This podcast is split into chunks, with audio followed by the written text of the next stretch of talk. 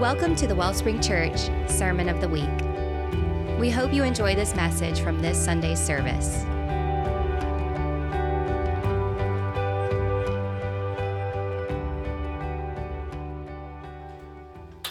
If you've if you've been here a little while, sometimes we we worship for a while.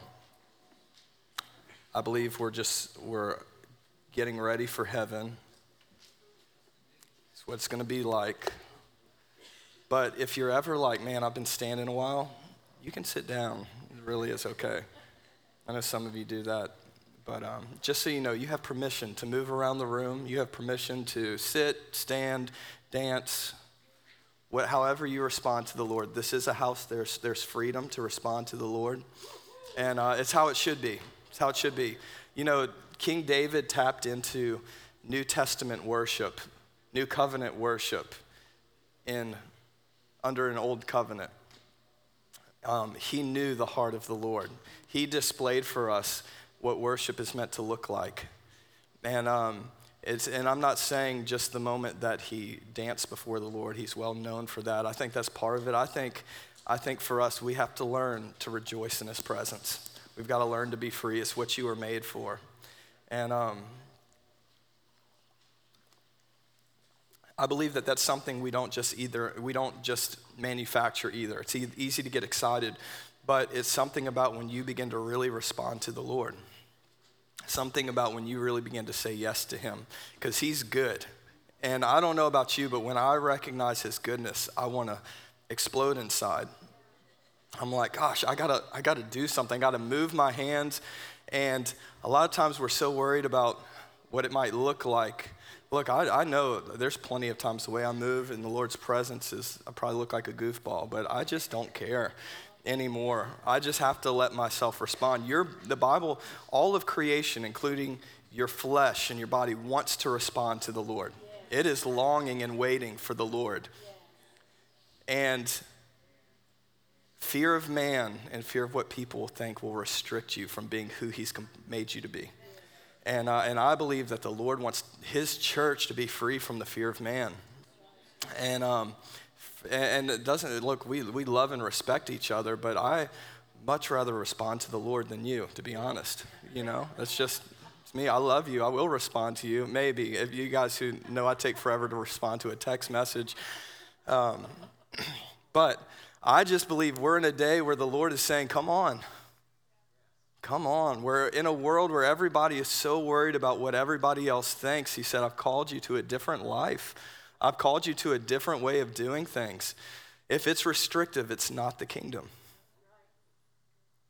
Amen? Amen. All right, y'all ready for the word today? Awesome. I am aware of the time, but we're just going to say, Lord, whatever you want to do. Come on, why don't we just say that? Lord, whatever you want to do. All of you who don't mean it, you're like, uh-oh. You're like, Lord, can I know first what you want to do, and then I can, you know. But it's not how it works with the Lord. You say yes, and then you find out. But it's always good. Hey, today I I want to talk to you, and we'll see how far we get. This might end up being um, more than a one-week thing, but I want to talk to you about the New Covenant. And I want to talk to you, how many of you know there, throughout, God, God relationally with man has always operated on covenant, okay? He's always, which says a lot about him, that he's relational and that he's a God who is looking to, he's not looking to just make a deal. Covenant isn't just a deal. Covenant is like, I'm giving you myself. And some covenants have been better than others throughout, but every one of them has served a purpose, okay? I believe before the foundations of the earth, you had the Father, the Son, and the Holy Spirit, and they thought up humanity with affection and with love and with relationship in mind, and knew in order what knew what the cost would be in order to have right relationship with humanity who had a free will. And I'm not gonna get deep into the the theology of that, because that, that's a whole nother sermon, but I want to say, make this point, is that God is a God of covenant. And the New Covenant, I'm going to hit very um, lightly on the Old Covenant, the law, what we knew as the previous covenant. And um, but the New Covenant is this. It is what was done for you, what is done in you, and what is done through you. Okay, I'll say, and I'm going to break all that down, but it is what was done for you, it was what was done in you, and what was done through you, okay? So let's, let's. If, if you have your Bibles, we're going to be, I'm going to give you a lot of scripture today, but it's all going to be out of the same um, book, out of Hebrews, and we're going to start in chapter eight, verse eight. Why don't you turn to somebody and say, for you. That's where we're going to start, how the covenant affected, what the covenant meant for you. It starts with this, it says, but God revealed the defect and limitation of the first, talking about the first covenant, when he said to his people, look, the day will come, declares the Lord, when I will satisfy the people of Israel and Judah by giving them a new covenant. So he is coming and he is saying, I'm showing you that we need a new covenant because the other covenant is deficient. Okay, it wasn't, it, it didn't fully display, my, it didn't have the power to bring us into the relationship that I always wanted, and I'll, I'll tell you why in a moment.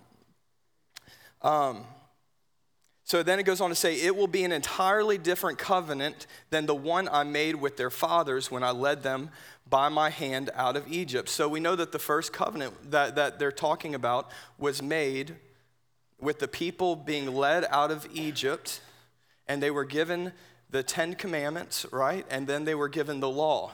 And um, so that was the first covenant. And it says, for they did not remain faithful to my covenant, so I rejected them, says the Lord God. For here is the covenant I will one day establish with the people of Israel. I will embed my laws within their hearts and fasten them onto their hearts. I will be loyal. I will be their loyal God, and they will be my loyal people. So in this right here, these last few sentences, here's the distinction. Concerning the last covenant, says, for they did not remain. The new covenant, he says, I will embed my laws. I will. I will. The old covenant was us trying to get to God. New covenant was God getting to us. I like the covenant we're under right now. The old covenant of me getting to God, it was only there to show me that I could never do it. Okay? It was, it was the, let me show you that in your own strength, you could never live up to my righteousness and holiness. It was there, it wasn't God picking on us. It was him saying, you need a savior. You need me. I think at the end of the day, Israel was like, yeah, we need a savior. We're not very good at this. We're not good at this. Have, has anybody in their own strength tried to be righteous and say, at the end of the day, you say, I'm not very good at this? Anybody? I, I know me. I know there's a few of you who are like perfect and you should be up here preaching. Um, I'm messing. I'm messing. But he goes on, I will be their loyal God, and they will be my loyal people. I love that we are his loyal people because first he's demonstrated loyalty. It's how the new covenant works, is that whatever he demonstrates and we see, we get to inherit and become. That's why, it's, that's why he was able to say, be holy for I am holy. He was saying, I'm going to demonstrate my holiness, and it's going to release you to be holy,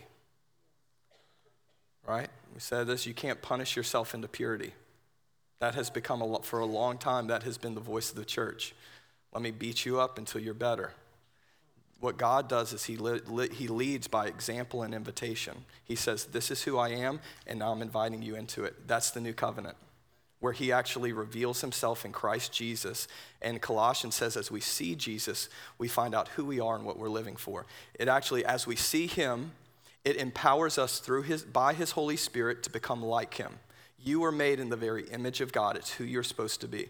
Not saying that you are God, but you were made like him. You are meant to carry his attributes and his nature. Each one of you are an expression of God in the earth. And you don't get to tap into that and fully come into it by your own strength and ability. It comes from surrender and dependence on Jesus. That's the new covenant. It's so much better. So much better. So you're telling me all I got to do is just say yes to him and surrender, and I get I get an inheritance, and I get to walk, and now I get to walk in freedom. All the things I've been trying to do for so long, all the things that I, I failed at miserably, and you're saying that you won the victory, and then you tell me it's mine. You give me credit? That's the new covenant. Jesus is not ashamed to share his glory with you. You get to. You are an, a co-heir with Christ. The gospel will always be better than you think. Every time you see it in a new way and how good it is, it's still better. Amen? All right. All right, let's keep going. He says, there will be no need at all to teach their fellow citizens or brothers by saying you should know Yahweh, since everyone will know me inwardly, from the most unlikely to the most distinguished, or from the youngest to the oldest. He said, for I will demonstrate my mercy to them, and I will forgive their evil deeds, and never again their, and never remember again their sins. Let me ask you this, is that your reality? Do you really believe that God has completely forgotten your sins? Or are you still holding them over your head? Um,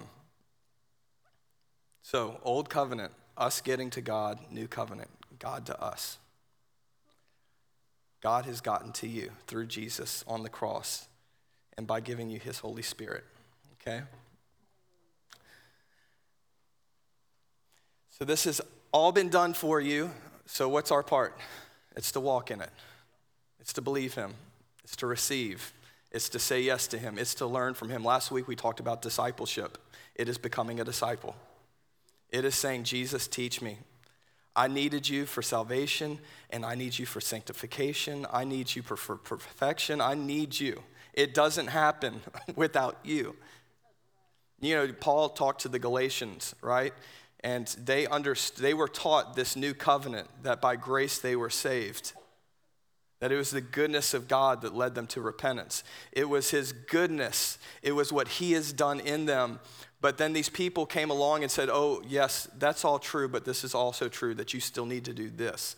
And Paul talked to me, said, who has, who has bewitched you? Who has fooled you? Why, starting in the spirit, are you ending up in the flesh? See, the co- new covenant is a covenant of the spirit. It is not a flesh thing where, the, when we talk about the flesh doing things in the strength of the flesh, meaning that you are trying to earn and accomplish what Christ has already done for you. Now, the new covenant does not lead to inactivity in our lives. Maybe you're saying, well, does that mean we're just like, you know, grace, we're good, now we just do whatever we want? No. The grace of God, which we're about to read and talk about, is the grace of God and the goodness of God. The Spirit in you causes you to walk like Jesus. There should be a transformation that happens, and there should be a rearranging of what you value in life and what is important. That's what happens when you are in close proximity with him, is your value system changes. What's important in life, how we go about life, how we do everything, it revolves around him. Amen? So I believe today is the first thing that the Lord's wanting to do is say, this was done for you. The new covenant was done for you. Has nothing to do with what you could do. So there's no, there's no like chart as far as like where, you know, You're, you're worked in sales, and there's the charts, and everybody's competing, and who's better than the other. There's none of that in the kingdom as far as righteousness, okay? It's not your righteousness. It's his. There's no competition. There's no, well, he's a good person, he's a good person, and he, you know, we'll pray for him, okay? It is what you actually are able to receive, okay? So it's a level playing field, right? It's his righteousness. It's whether or not you've received it or not. It's already there for you. One example we've given is it's like having a million bucks in the bank and you don't know it. It's like you got this account. It's done. It's there for you. It's yours. It's got your name on it. Your social is attached to it. Nobody else has access. But until you realize that it's yours and you know what is yours and you actually go and you receive that, is it's it's for you worthless because you haven't received it. And so grace is received by faith, meaning that we come to him and we believe he is, and he is a rewarder of those who diligently seek him. Amen? Y'all with me? All right. The new covenant's good. It's what it is, our reality. It's what we live in. This isn't just a church story. This is reality. This is the highest reality. It's easier to it's easy to look in front of you in your day-to-day and just what you've got going on and not be aware of what has happened in the heavenlies. And but we have to be a spiritually minded people who are not controlled by just what we see in the seen. Is we have to learn to tap into the unseen realm and be aware of every day. We should process our lives through the new covenant. Every decision, everything that happens to us, every person we come in contact with, how we treat people, how we live our lives, what happens in secret, it should all be processed through the new covenant, right? That's what he's doing. I'm not beating you up if you're like, I haven't. Look, I'm learning. I'm like, I, I get up here and I'm like, man, I'm, I'm learning.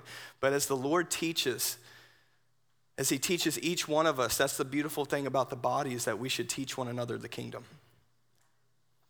the ways of the kingdom, right? All right, so he freed us from the grip and effects of sin. A true revelation of the new covenant leads to a right identity.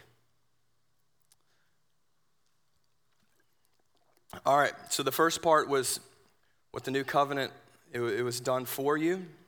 It's about God getting to you. The second part is what's done in you. What what what effect does the new covenant have in you? And I believe this has a lot to do with worship. When you are free, and you know you are free from sin and shame, when you know that, look, even even if I do sin, there's there's mercy and grace. I can go. I can be open. I can be free. I'm free from the effects of sin. That's the new covenant. It doesn't have a hold on me. I don't give it a place to ha- to rule and reign in my life. That's where you're supposed to live, is that you are not dominated by sin in your life. And just and and, and it's and it's this life, as you are realizing what he's done for you, it doesn't become the domineering voice in your life.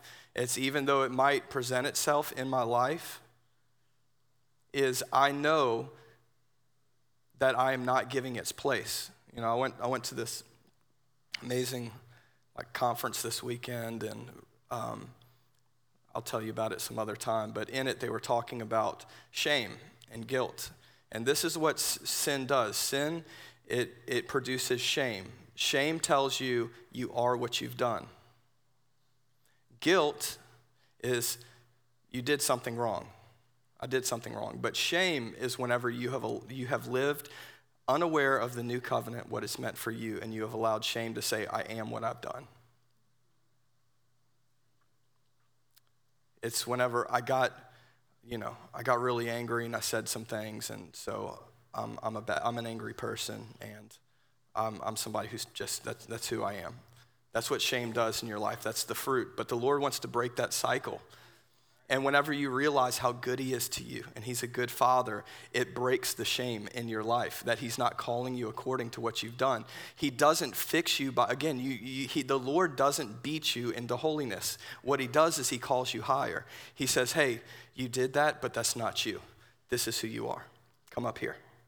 That's what he does. He calls you higher. He's not like, well, I'm just going to beat the heck out of them and beat them to a pulp and then we'll fix them later. He's like, no, I'm just going to lead by example and invitation. This is who I am. This is who you can be. Come and join me. Right? In every area. Um, it's, I'm, I'm going to take a little step back before we get into talking about in you. Everybody, many of you probably know the story of the prodigal son, right? Prodigal son, he, you can find it in Luke fifteen. He goes to his dad and he says, hey, I want half. Uh, he had, there was two brothers, so he said, I want my half. And what he was really saying in that time, it would have been like him saying, Dad, you're dead to me. You're dead to me. Because the inheritance would have been for whenever his dad would have passed, right? So he was literally saying, Dad, you are worthless to me, and to me you're just dead. And the father and gives him grace. He gives him what the boy did not deserve. He gives him his inheritance. Gives both of his sons their inheritance. And it says that the boy goes, he wastes it on wild living, and he pretty much spends it all. And then it says a famine hit the land where this boy was. And he's hungry. He's got no money. He's in, in a mess. And so the Bible says that he goes to a farmer, and he joins himself to this man. And um, he be, he begins to take the, he's given a job to feed the pigs. Now, if you were in the Jewish culture at that time, for you, if they were, Jesus was talking about pigs, you would have been like, that is an unclean animal. They believed that if you touched a pig, that its uncleanliness has transferred to you, and now you are unclean. Okay, that's that. That is, for us, we we we think pigs are awesome. We love pork chops and bacon and all those things, right? But for them, it was like, no, that that, that this, this story just went from bad to worse, went as bad as it can get. And so this young man is now feeding pigs, and it says that the slop that he was feeding the pigs became appealing to him to eat because he was so hungry. And so then he begins, it says, the Bible says that he came to himself, meaning there was this part of him that he came to say, wait, who am I? Who am I? Like, this is, this isn't who I am. And he says, my, my father's servants eat better than I do right now. He said, I, I'll go and I'll just tell him that I'm not worthy to be a son. So in his, there, there it is, right? I'm not worthy to be a son. What I've done is who I am. I'm no longer son. What I've done has disqualified me from sonship. And so he goes and to his father. He's saying, I'm going to go and I'm just going to be a servant. And the Bible says that he's coming, and while he was a long way off, the father saw him. This is a picture of how the Lord, this is a picture of the new covenant, how the Lord comes to us. If we were trying to get to him, but he met us. And the Lord comes and meets the son, right? And it says that, one, it says that the, the father, he he just ran. Men in that, Jewish men that were dignified did not run. They did not run. Unless something was chasing them, they did not run. And so for him, what he was saying is the Father, the Lord was saying, I am not ashamed of you. I'm not ashamed of you. I'm not ashamed. Jesus, what did he do? He took your shame. He was crucified naked. He was like, I'm, I'm not ashamed to give myself for you. I'm not ashamed to meet you. I'm not ashamed to come and meet you down the road. That's what Jesus did, right? And so the Father, so Jesus is painting this picture of this is what the new covenant is. This is what's always been in my heart. This is how I've always treated, how I've always wanted people. This is the relationship I've wanted. So what does he do? He comes and he embraces the son, welcomes him home. And the son begins his speech. Lord, our Father, I've I've sinned against you, and I've you know I'm not worthy. And the Bible says that he the father wasn't even listening. He turned to his servants and he said, "Bring them my robe." Is what that best translation is that the father said, bring them my robe, bring him my robe, and bring him the family ring. Kill the fatted calf, we're gonna party. For my son was lost, and now he's returned. And with every step back to the house, with the robe on the son, and the new shoes, and the, the ring, and the going to a party, every step he was telling everyone around them, is that this is family. This is my son. I'm not ashamed of him. Who, what he did is not who he is. That's what he, the Father was saying. So not only did he do it for him, but he declared it to everyone around him. That's the new covenant. That's what the, the Lord does for us. That's how he treats you and me. And so that should liberate you from any voice that has told you you are what you've done. You are the mistake. You are the the sin. You are the the defect. It's just not true. It's not who you are. It might be something that's real, but Jesus comes and he he overrides that. He he took the punishment for that. He took the pain for that. He he paid for that. It is paid for. So you no longer have to hold it. Right? Amen. Y'all good this morning? All right, I'm going to move a little quick to finish up these last two because I really want to get to them. In you, and I believe this is talking about worship again. I want to read to you. This is going to be a little long, so y'all follow with me. This is Hebrews nine, starting in verse one. What the, the writer of Hebrews is doing here is he's beginning to show an example again of under the old covenant, this is what worship looked like. This is the covenant. This is worship under the new co- the old covenant. He says, now in the first covenant, there were spef- specific rules for worship, including a sanctuary on earth to worship in. When you entered the tabernacle, you were first... Uh, you would first come into the holy chamber where you would find the lampstand and the bread of his presence on the fellowship table. Then as you passed through the next curtain, you would enter the innermost chamber called the holiest sanctuary of all, or the Holy of Holies. It contained the gold altar of incense and the Ark of the Covenant of Covenant Mercy, which was a wooden box covered entirely with gold and placed inside the Ark of Covenant Mercy was uh, Covenant Mercy was the golden jar with mystery manna inside, Aaron's resurrection rod, which had sprouted, and the stone tablets engraved with the covenant laws.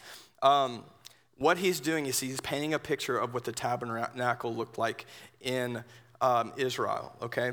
And so he, for many of us, we're reading this and we're like, hold on, what? Unless you've studied this and looked at it.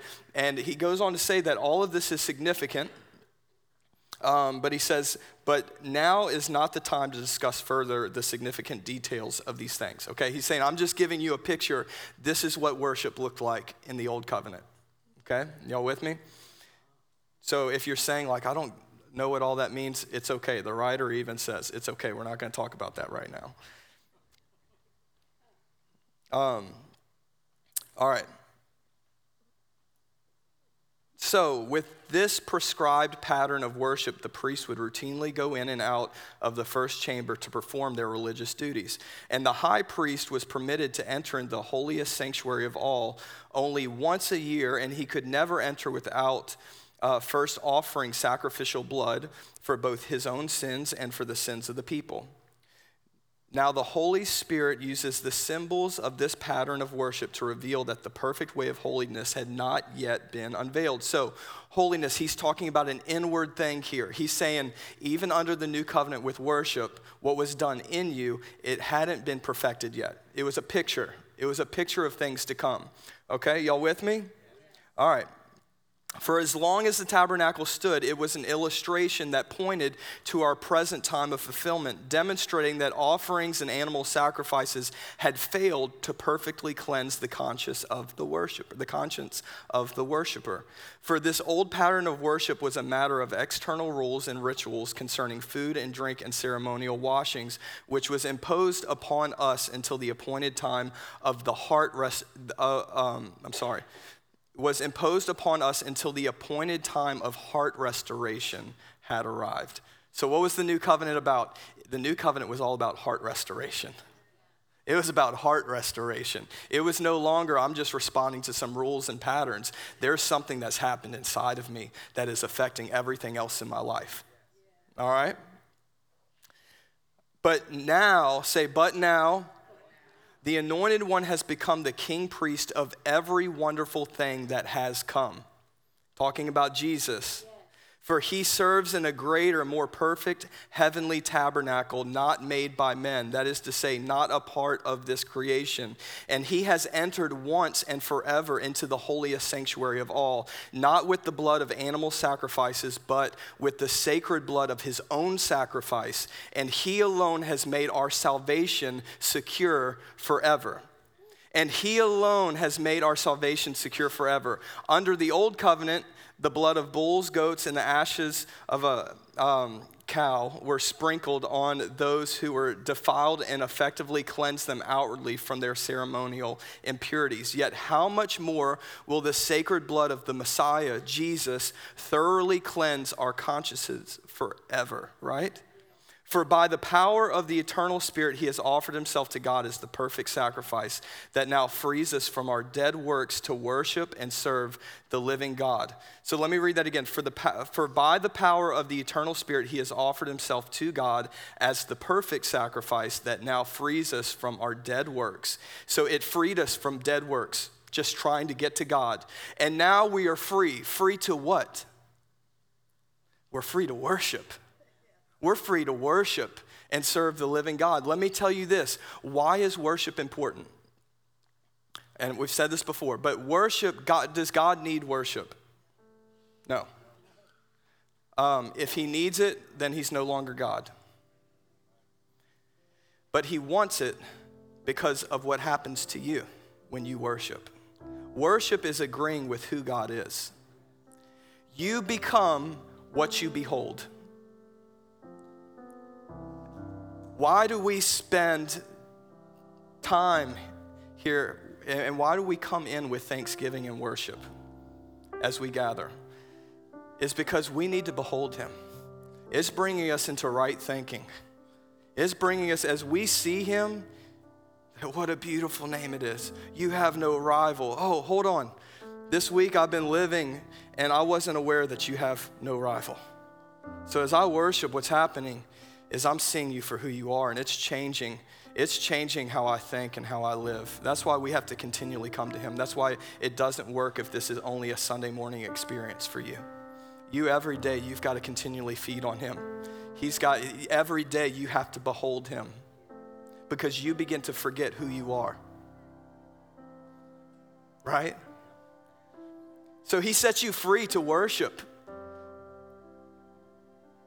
Undignified.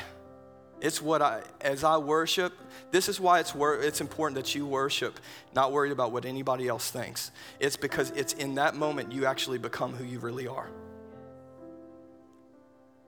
If you're here and you're like, man, I wanna, I wanna lift my hands, I wanna give him praise, I wanna worship him, but what about everybody else? It's, it's keeping you from becoming who you really are. And the Lord, I believe even today is saying, I want you to let go of that hand of fear. I want you to quit holding hands with fear. Come and walk with me. Come and know me.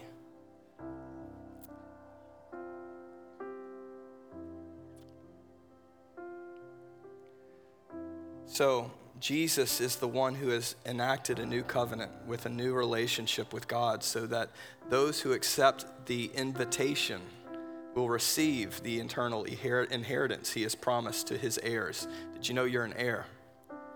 Ephesians says you're an heir of God and a joint heir with Jesus Christ. So who has done that? Jesus. So he did it for you, and now by he sets you free to worship so that in you things begin to shift and change. It's the awakening of the heart. It is the awakening of the, the heart that says, ah, I can be me. No longer am I bound by the things that said I am what I did. I no longer am, I no longer am what I did. I am what he did. I am, I'm called now according to what he did, not what I did. Right? For he died to release us. Can we just let that soak in? For he died to release us. To release you.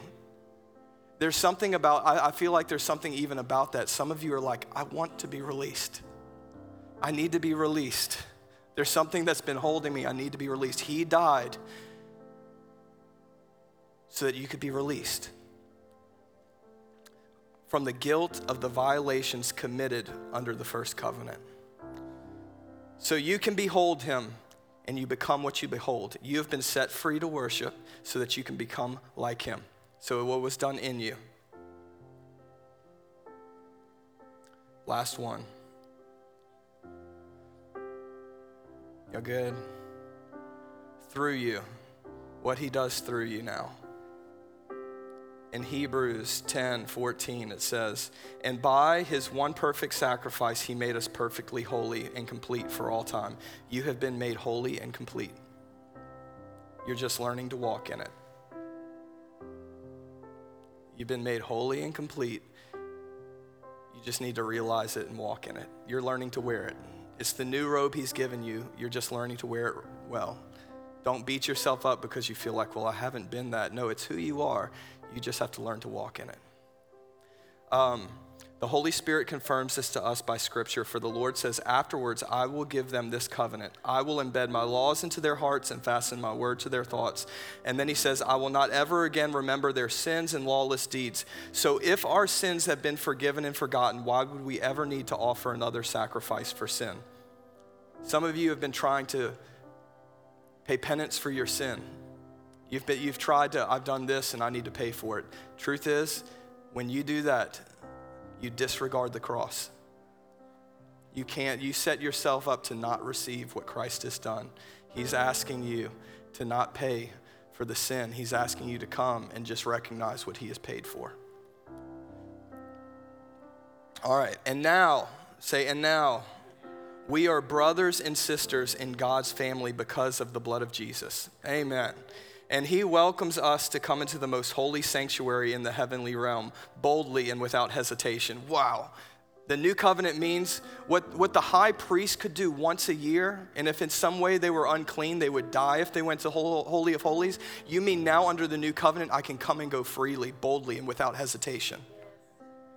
Without, that's why I come, I'm like, man, God, I know I don't have it all together, but I'm here to the Holy of Holies. I need you.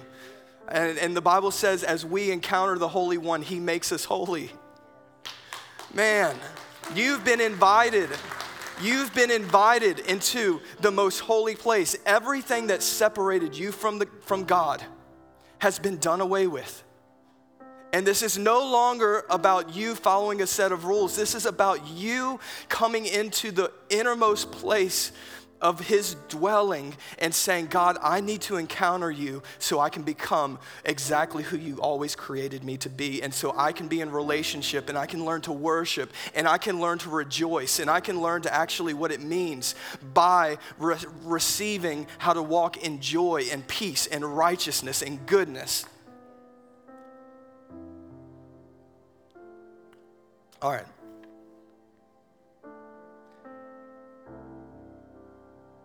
For just as the veil was torn in two, if you, you remember the, the story, Jesus dies and the, the veil in the temple split in two.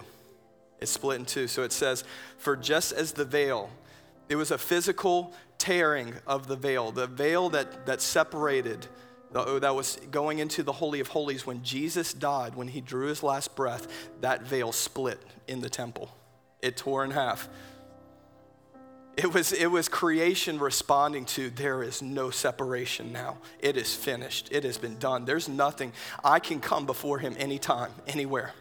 He dwells in me. And since we now have a magnificent high priest to welcome us into God's house, we come closer to God and approach him with an open heart, fully convinced that nothing will keep us at a distance from him. For our hearts have been sprinkled with blood to remove impurity, and we have been freed from an accusing conscience. Now we are clean, unstained, unstained, and presentable to God, inside and out. That's the new covenant. And then it says this, now, this is what you do with it. He says, so now wrap your heart tightly around the hope that lives within you. knowing that God always keeps his promises. Discover creative ways to encourage others and to motivate them towards acts of compassion, doing beautiful works as expressions of love. This is not the time to pull away and neglect meeting together, as some have formed the habit of doing. In fact, we should come together even more frequently, eager to encourage and urge others onward as we anticipate that day dawning, talking about the day he returns. So it was done for you, it's doing it in you, and you, what it looks like manifesting through you is that you say, I've got to be around the people of God, I've got to be around hurting people, and I've got to allow the love of God to be expressed through my life. That's what the new covenant does in your life. Amen? All right, let's stand. Amen. Is anybody glad for the new covenant? I would say um, we've got to keep this in front of us. We need, we need, we have to keep who Jesus is, what he's done, what he's doing, and what he wants to do in front of us. We have to keep Jesus in front of us, at the center, because it's better than you think. It is life, it's the only life.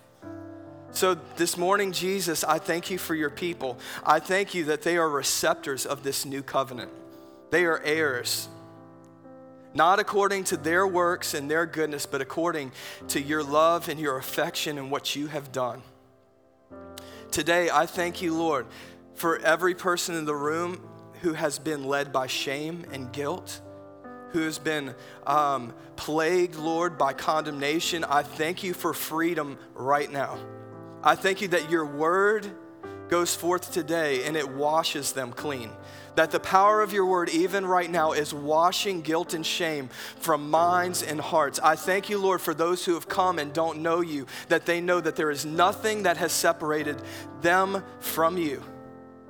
I thank you, Lord, that you are removing every lie that has told people that they aren't good enough, that it wasn't for them, that their mistakes and their stuff has disqualified them. I thank you, Lord, that you are obliterating every lie right here in that mo- this moment. And I thank you, Lord, that your people are free to worship.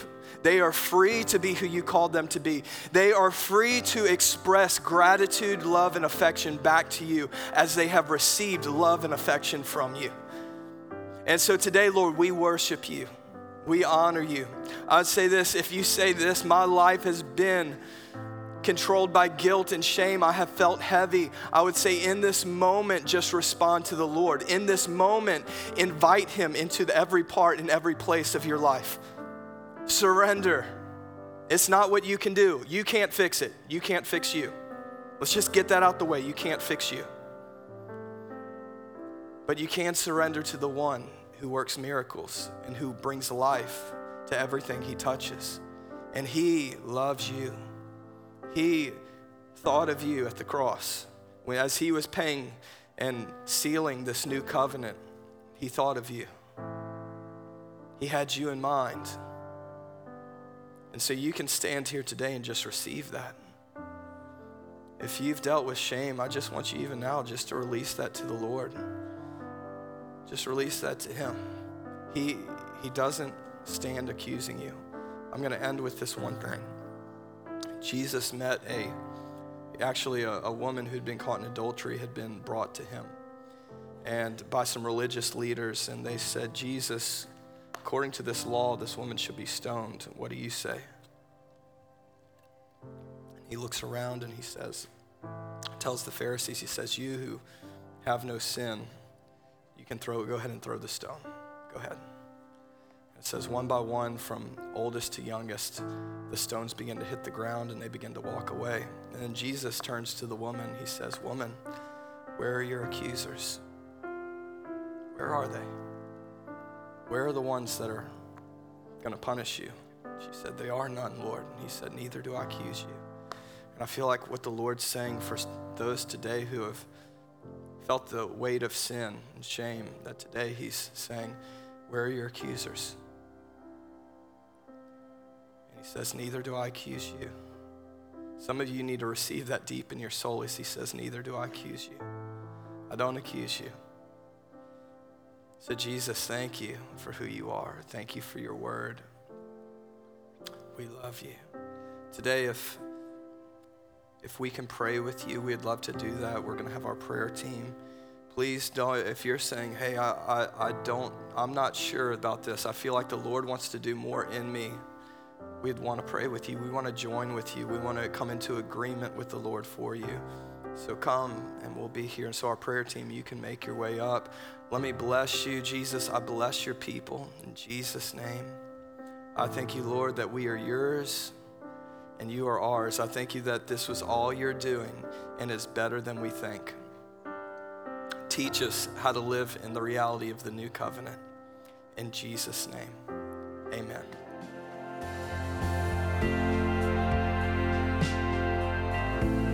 Thank you for tuning in to our Sermon of the Week. For more information, please visit us at the wellspring church dot org.